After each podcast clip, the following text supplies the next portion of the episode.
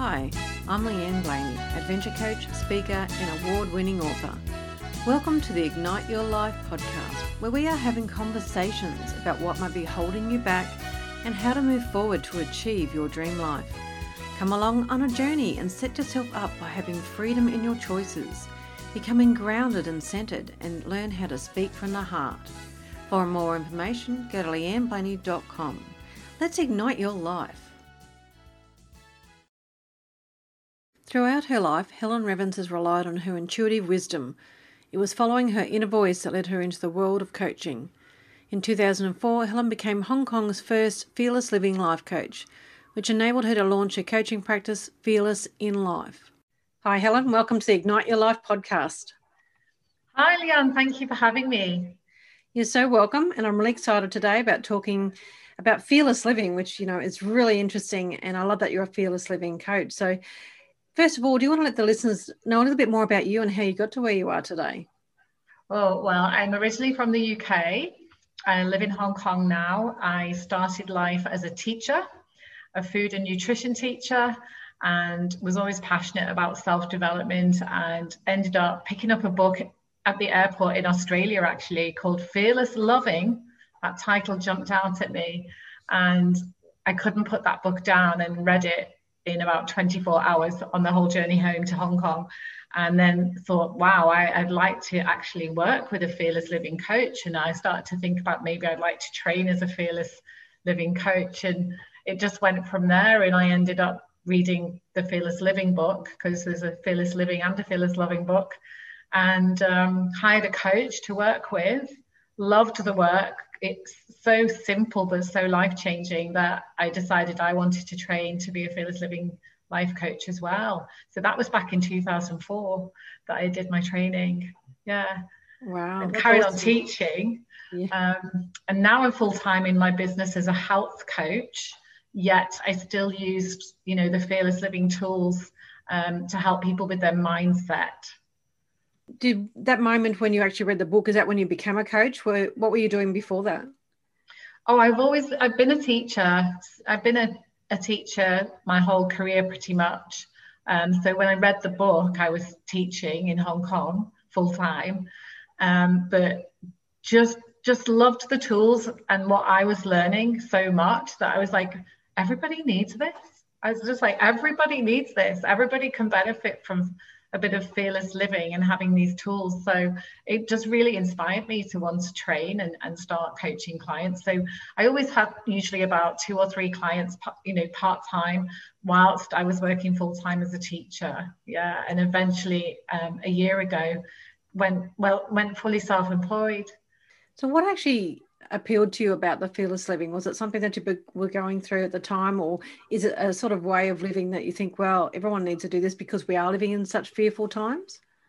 Um, the main the main motivation for for being attracted to fearless living and fearless loving was that I had um, ca- basically cancelled my wedding and uh, broken off with my fiance in 1999 when I landed in Hong Kong, and I was very conscious that if I was going to get into a new relationship, I didn't want to repeat the mistakes from the past. And I wanted to do some real kind of deep soul searching and just understand myself better. And, you know, things like how to communicate more effectively, how to put healthy boundaries in place, all those kind of things.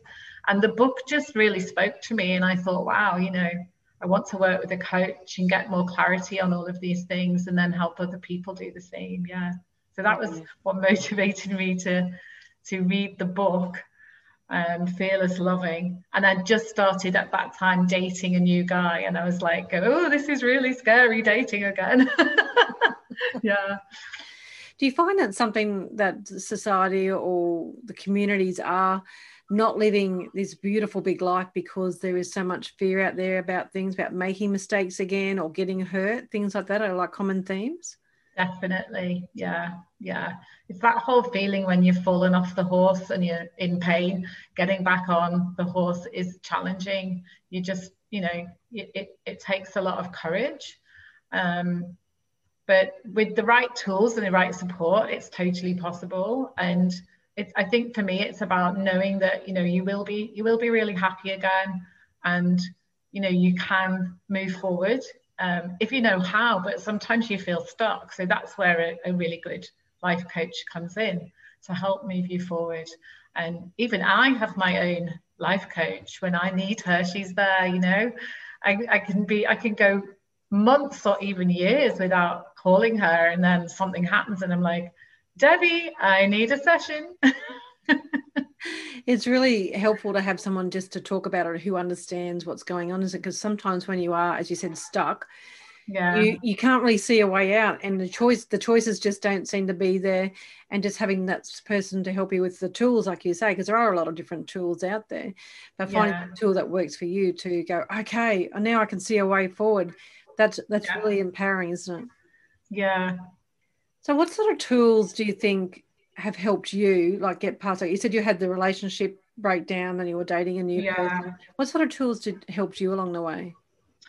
Well, in fearless living, we have something called the four no's.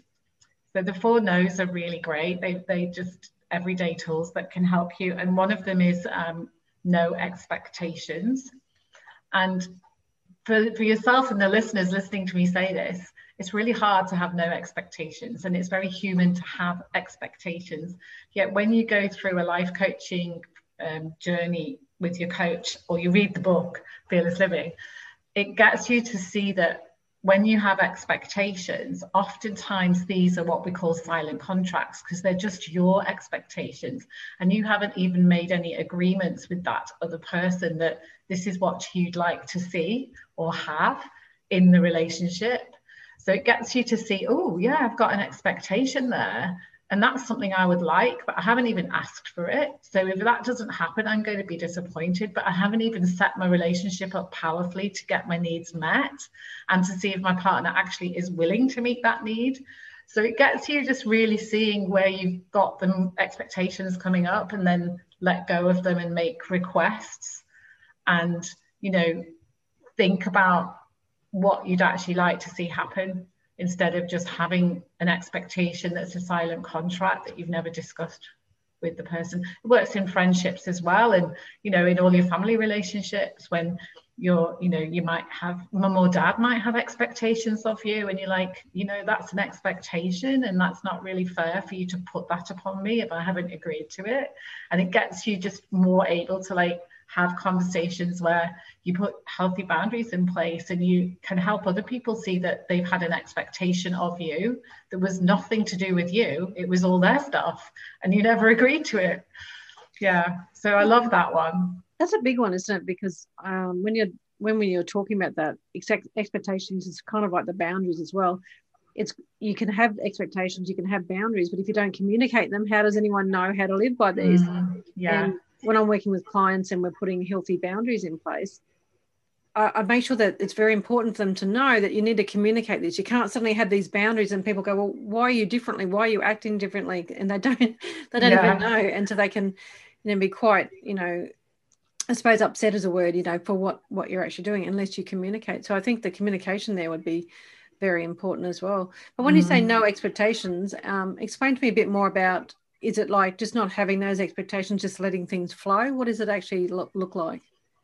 Well, think of a simple example. Um, might be that you know you're dating somebody and you have an expectation that you have a proper date night once a week, but in their mind they don't feel that that's necessary and they think it's okay to just like stay home and watch a movie on the sofa and that's in your mind that's not a date night but in their mind it might be.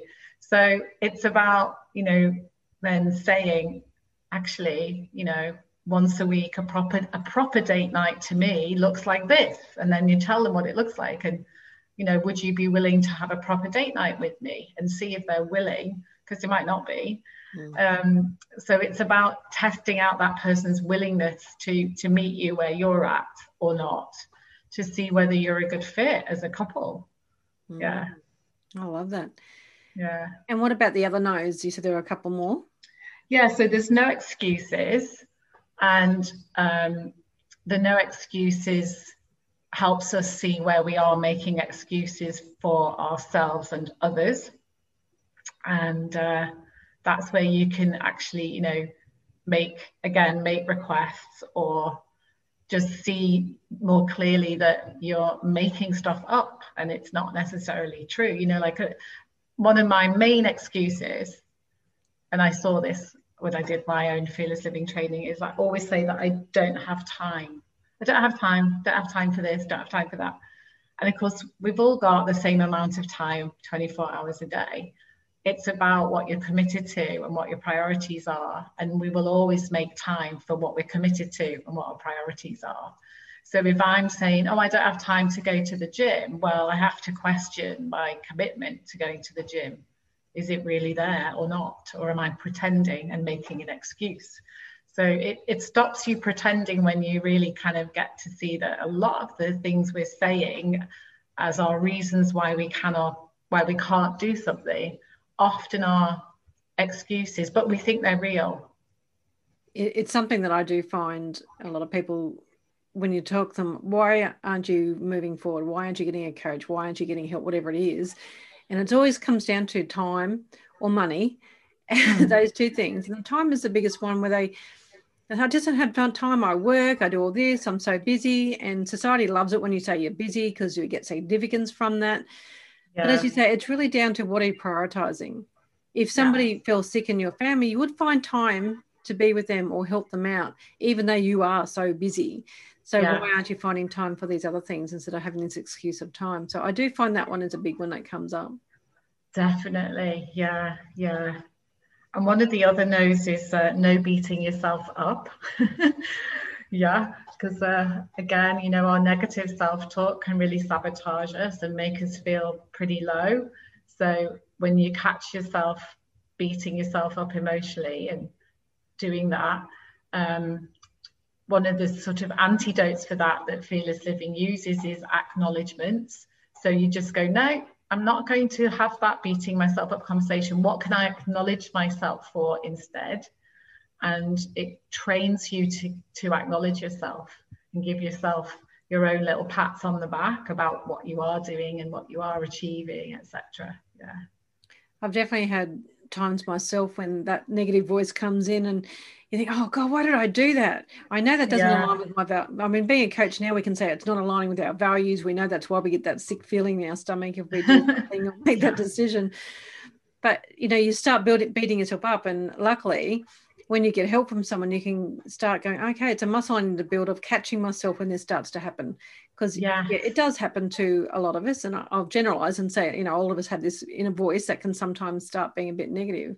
It's just when mm. you catch yourself, isn't it? And how you actually go about going, hey, yes. don't need to do that.